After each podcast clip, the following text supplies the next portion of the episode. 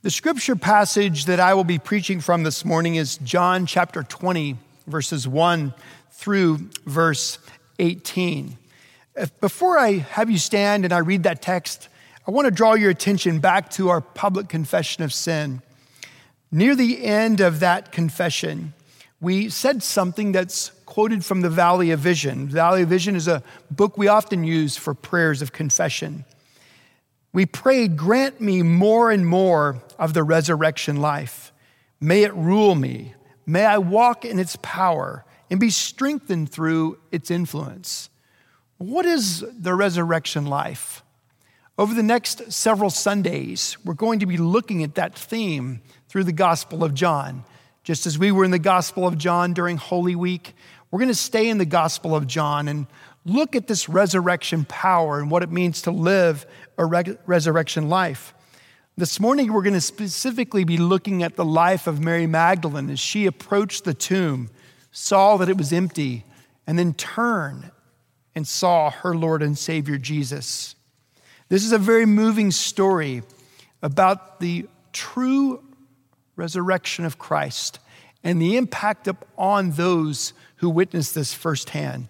So let's stand for the reading of God's word again. John 20, verses 1 through 18. Now, on the first day of the week, Mary Magdalene came to the tomb early while it was still dark and saw that the stone had been taken away from the tomb. So she ran and went to Simon Peter and the other disciple, the one whom Jesus loved, and said to them, They have taken the Lord out of the tomb, and we do not know where they have laid him. So Peter went out with the other disciple, and they were going toward the tomb. Both of them were running together, but the other disciple outran Peter and reached the tomb first. And stooping to look in, he saw the linen cloths lying there, but he did not go in. Then Simon Peter came, following him, and he went into the tomb. He saw the linen cloths lying there, and the face cloth which had been on Jesus' head, not lying with the linen cloths, but folded up in a place by itself. Then the other disciple, who had reached the tomb first, also went in, and he saw and believed. For as yet they did not understand the scripture, that he must rise from the dead. Then the disciples went back to their homes. But Mary stood weeping outside the tomb, and as she wept, she stooped to look into the tomb, and she saw two angels in white sitting where the body of Jesus had lain, one at the head and one at the feet. And they said to her, Woman, why are you weeping? She said to them, They have taken away my Lord, and I do not know where they have laid him. Having said this, she turned around and saw Jesus standing, but she did not know that it was Jesus. Jesus said to her, Woman, why are you weeping? Whom are you seeking? Supposing him to be the gardener, she said to him, Sir, if you have carried him away, tell me where you have laid him, and I will take him away. And Jesus said to her, Mary. She turned and said to him in Aramaic, Rabboni, which means teacher.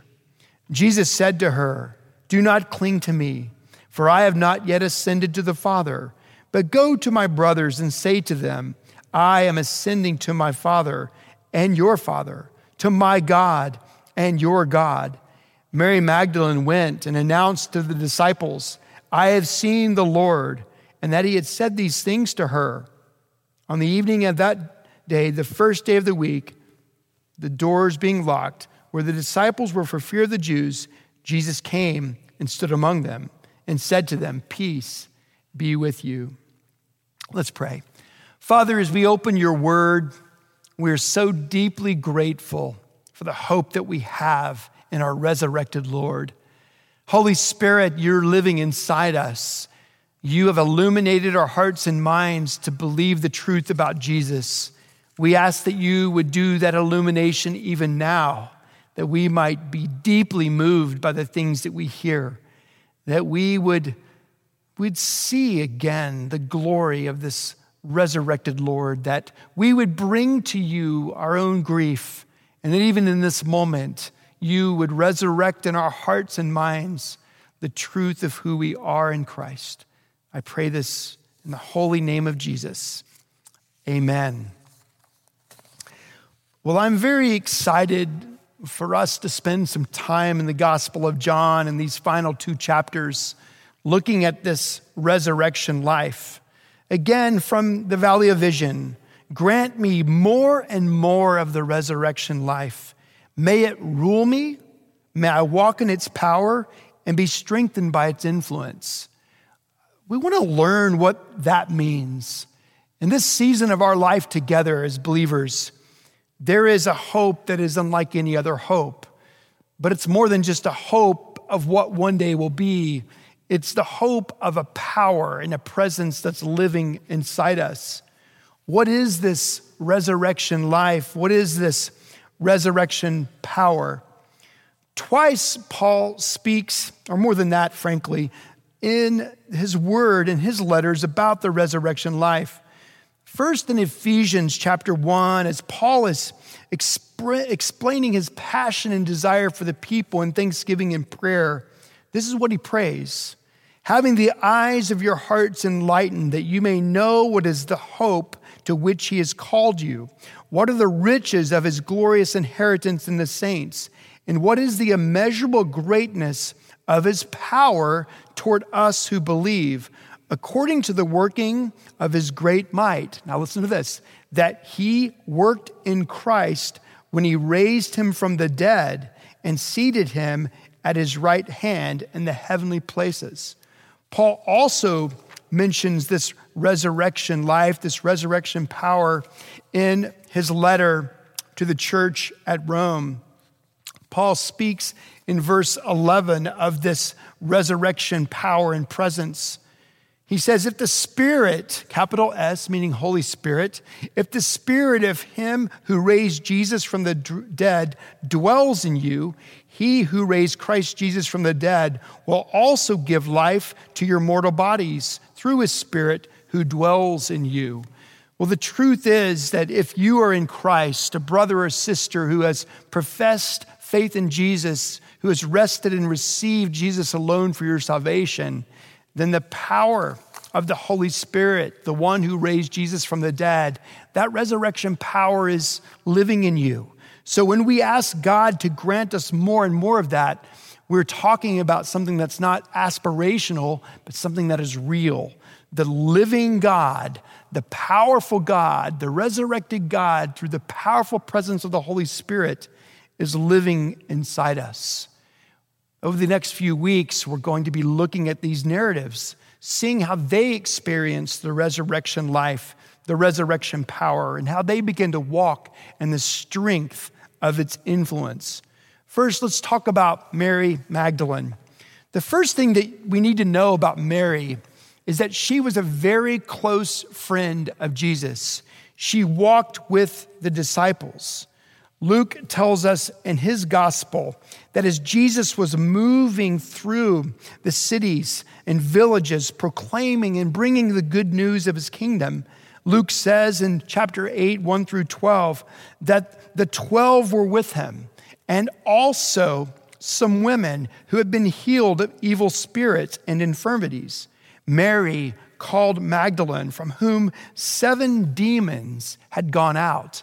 So Jesus Christ had delivered Mary Magdalene from seven demons. She was demonically possessed. Now, think for a moment just about what that might have meant for her life. Here is a woman who is encountering extreme evil. She has demons who are living in her, who are causing her all sorts of anguish mental, emotional, and likely physical anguish, planting ideas and thoughts in her mind that were purely from the evil one, encountering those who were demon, demonically oppressed, Jesus had tremendous compassion.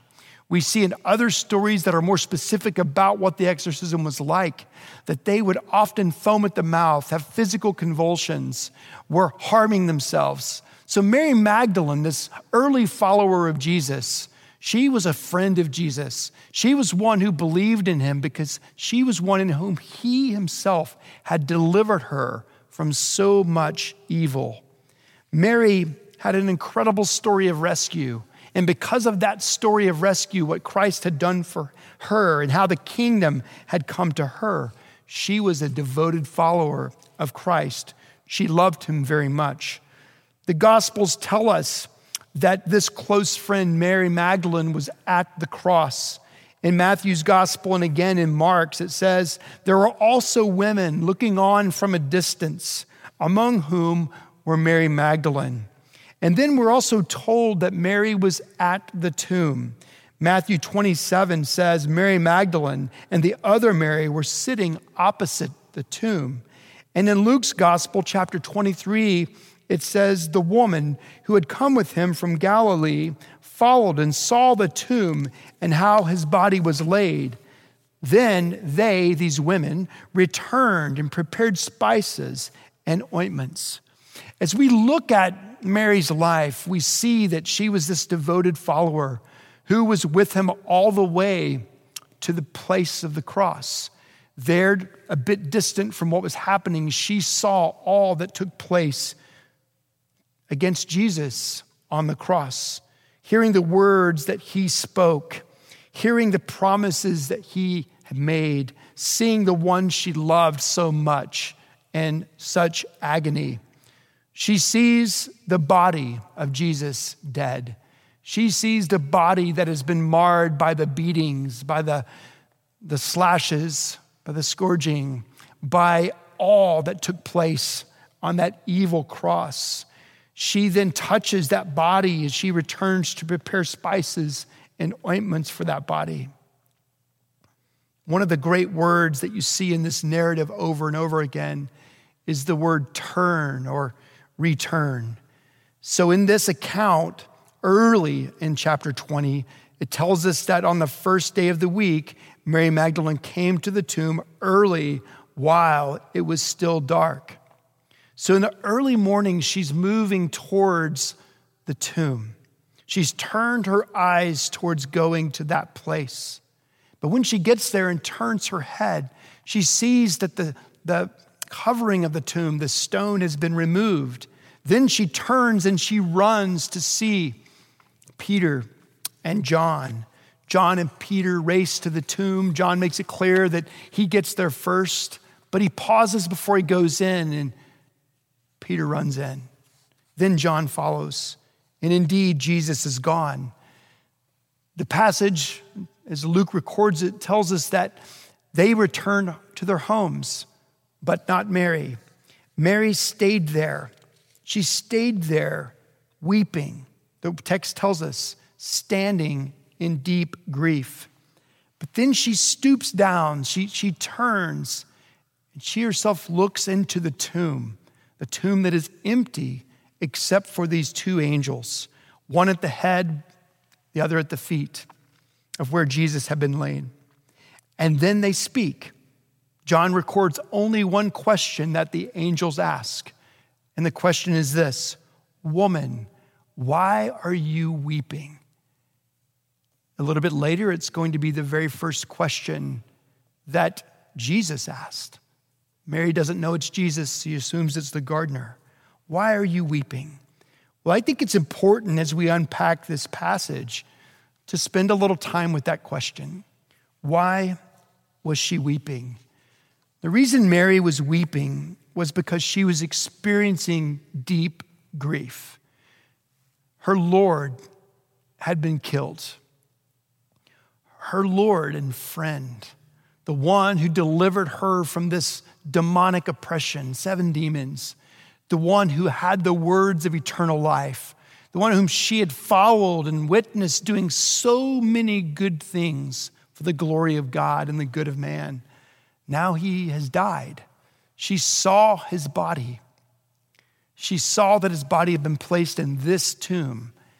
Now, adding to her grief is confusion her grief over the very recent past is now multiplied by the confusing present. That often happens in real grief. Her grief over the very recent past, the death of her friend, her king, her Savior, her Lord, is now multiplied by the confusion of the present. He's not here. Where have they taken his body? Grief is important for us to stay with for a while. Grief is important for us to realize that Mary was there at that tomb, going to that tomb that morning with a very heavy heart, with profound sadness. Grief is part of what it means to be human. We saw that Jesus himself wept at Lazarus' tomb. Grief is part of what it means to be this side of heaven in a broken and fallen world. Well, Mary is experiencing grief in a profound way. Sometimes we move too quickly past grief. We don't let grief take its process that it needs to take to help us truly see and trust that the Lord is good in the midst of all that seems so wrong, all that is so very confusing. But John, as he is carried along by the Spirit to record this gospel, gives us this important question twice Woman, why are you weeping? I do not believe it's a rhetorical question or a rebuke. You shouldn't be weeping. I believe that the Spirit of God that carried along John knew that we needed to see the grief that was present in this narrative. Woman, why are you weeping? Well, she's weeping because her heart is broken. She's weeping because she has experienced great loss. One woman that I respect greatly who has done so much to instruct Christians and others on how we should go through the process of grief is Nancy Guthrie. Nancy is a dear friend of this church. She's taught here many times. Many of her books are in our bookstore. She has helped so many in our church walk through their own grief. I recently had a conversation, an interview with her, just the two of us, that in a couple of weeks I'm going to make available for you to see. As she described her story and her husband David in their own grief at losing two children, neither one living beyond 190 days, 199 days, um, I asked her, Nancy, what is grief. Can you define it? She let out a huge gasp, a big sigh, and then said, Grief is simply the human response to loss, losing something or someone that is valuable to you. Grief is the human response to loss. And in this narrative that John has recorded for us, Mary Magdalene is experiencing incredible loss the loss of her Lord, the loss of her friend, the loss of her teacher, the loss of the one who delivered her from all of this evil and then ultimately would deliver her from sin. He has died. Met with that incredible grief, now is so much confusion. I don't know where they've taken his body. Grief is something that we all, because we're human, experience the sight of heaven. And in the midst of this pandemic, there is going to be, as there already has been, so much grief. Yes, there are going to be many good things that comes from this. We're going to see so much of how God, for his own glory, has done something that we never could have imagined. But we don't need to deny the grief that exists. There is grief when you see the numbers of people across the world who have died. Imagine for a moment their relatives, their friends. Imagine those families that have lost more than one loved one. Along with those who are dying from this virus, there are those, even in our own body, who are experiencing the mourning of, of losing a loved one to more ordinary means. I think of John Bateman recently losing his father at a ripe old age, but still it's his dad. There is tremendous grief in being a human being. And there's grief not only in the loss of a loved one, but there's grief in the loss of a job. There's grief in the loss of not being able to celebrate a wedding that you had planned or a college graduation. I have a dear friend from seminary whose youngest daughter was set to graduate from high school next month and his two twin older daughters were both set to graduate from college. There will be no graduation ceremonies for that family. That doesn't compare to the loss of a loved one, but yet it is a loss. It is a grief. And as things eventually return to some level of normalcy, like we've once known, there will be new griefs. There will be things that we actually are experiencing now that we're going to miss sometime later because life goes back to a different pace. Christians have the ability, because of our resurrection life, because of the resurrection power in us, to grieve as the gospel would enable us and allow us to grieve. It doesn't mean that we should deny our pain, that we should deny our sadness, that we shouldn't have tears that flow readily. It means that when we grieve, we don't grieve as those without hope. That our grief, because we're Christians, comes with perspective. Perspective that allows us to go deep in the grief and understand that God is with us there. And that's exactly what you see present here. The angels meet Mary Magdalene and ask the question, Why are you weeping? And the very first thing that the gardener, who is Jesus, says to Mary, Why are you weeping? Woman, why are you weeping? She gives an answer in both accounts, Mary tells the angels first while she's weep- why she's weeping, and then the gardener who's Jesus. When the angels ask her why she's weeping, she says in verse 13, They have taken away my Lord, and I do not know where they have laid him. Again, you see the confusion that is in her heart and mind. Having said this, verse 14, she turns. And as she turns, she sees the gardener, but it's actually Jesus. She does not know it's Jesus yet. Jesus asks her the same question Woman, why are you weeping? But then he asks a second question Whom are you seeking? Supposing him to be the gardener, she says to him, Sir, if you have carried him away, tell me where you have laid him, and I will take him away. And then Jesus speaks, this time not with a question, but with her name Mary. And then it says, she turned and said to him, Rabboni. And then Jesus speaks gently, I believe, to her, saying, Do not cling to me. In other words, don't cling to anything that is earthly I have yet to ascend, but I'm going to ascend. And he tells her then to return and tell the disciples essentially that he is risen. Jesus Christ enters into Mary's grief. There's so many things that we see in this profound picture. We see a God, our Savior, Jesus entering into her grief because he's alive. He really is risen from the dead. And as Brent said, Jesus really has risen for me, just as he really had risen for her. He's able to enter into her grief because he's alive. He's able also to enter into her grief because it John shows us he acknowledges her grief. But more than acknowledging her grief, Jesus, we're told in the prophet Isaiah that he is one who is acquainted with grief. And then in Isaiah 53 4, surely he has borne our griefs and carried our sorrows.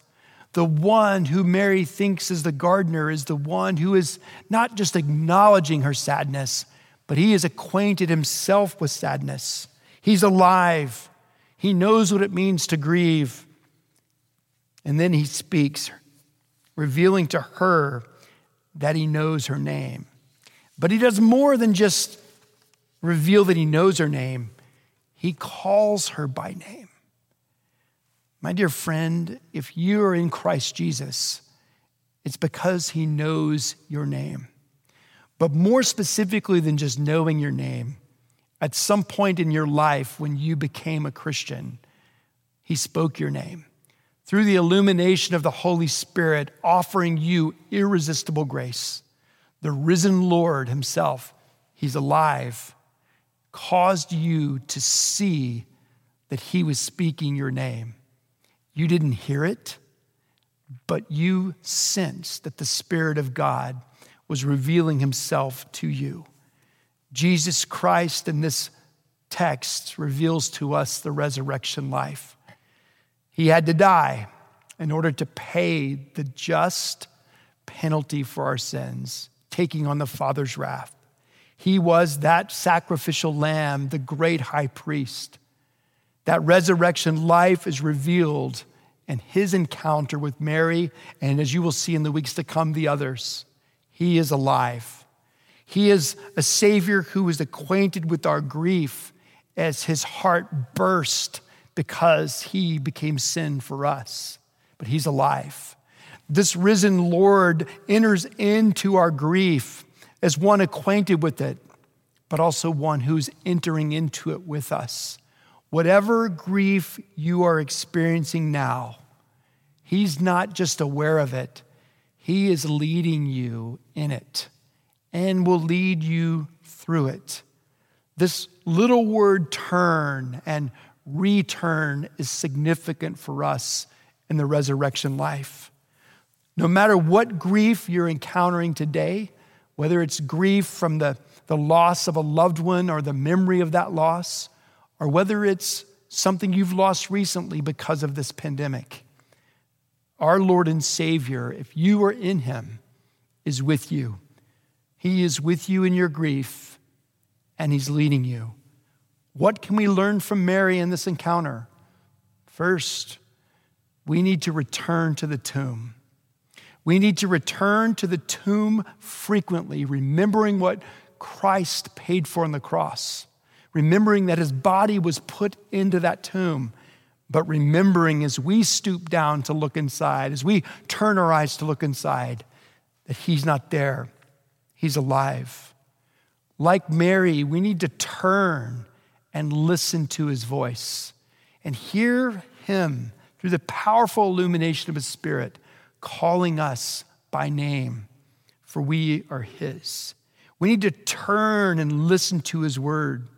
And as we do, then we need to turn and tell others the good news that Christ is alive, that he and he alone is the victor over death that He and He alone is the way of salvation, that He really is the way, the truth, and the life. And when we turn to Him, the hope that we have is realized. It is a resurrected hope. It is a resurrected hope. It is a resurrected hope filled with a resurrected power because the living God is inside us. And this living God is faithful to answer a prayer like the one we prayed. Grant me more and more of the resurrection life. Mary went to that tomb and experienced inconsolable grief, but she left having experienced immeasurable glory. He is alive. Father, we come to you because our Redeemer lives. We come to you because Jesus has given us access. We come to you who sent your Son to experience the greatest of all griefs, that we might know one day for all eternity that we will grieve no more. Thank you for Mary's tears. Thank you for your tears. Thank you for the tears that you have given us and the ones still to come. But thank you that when we weep, we are never weeping alone. You call us by name, and we are yours. We give you praise. In Jesus' name, amen.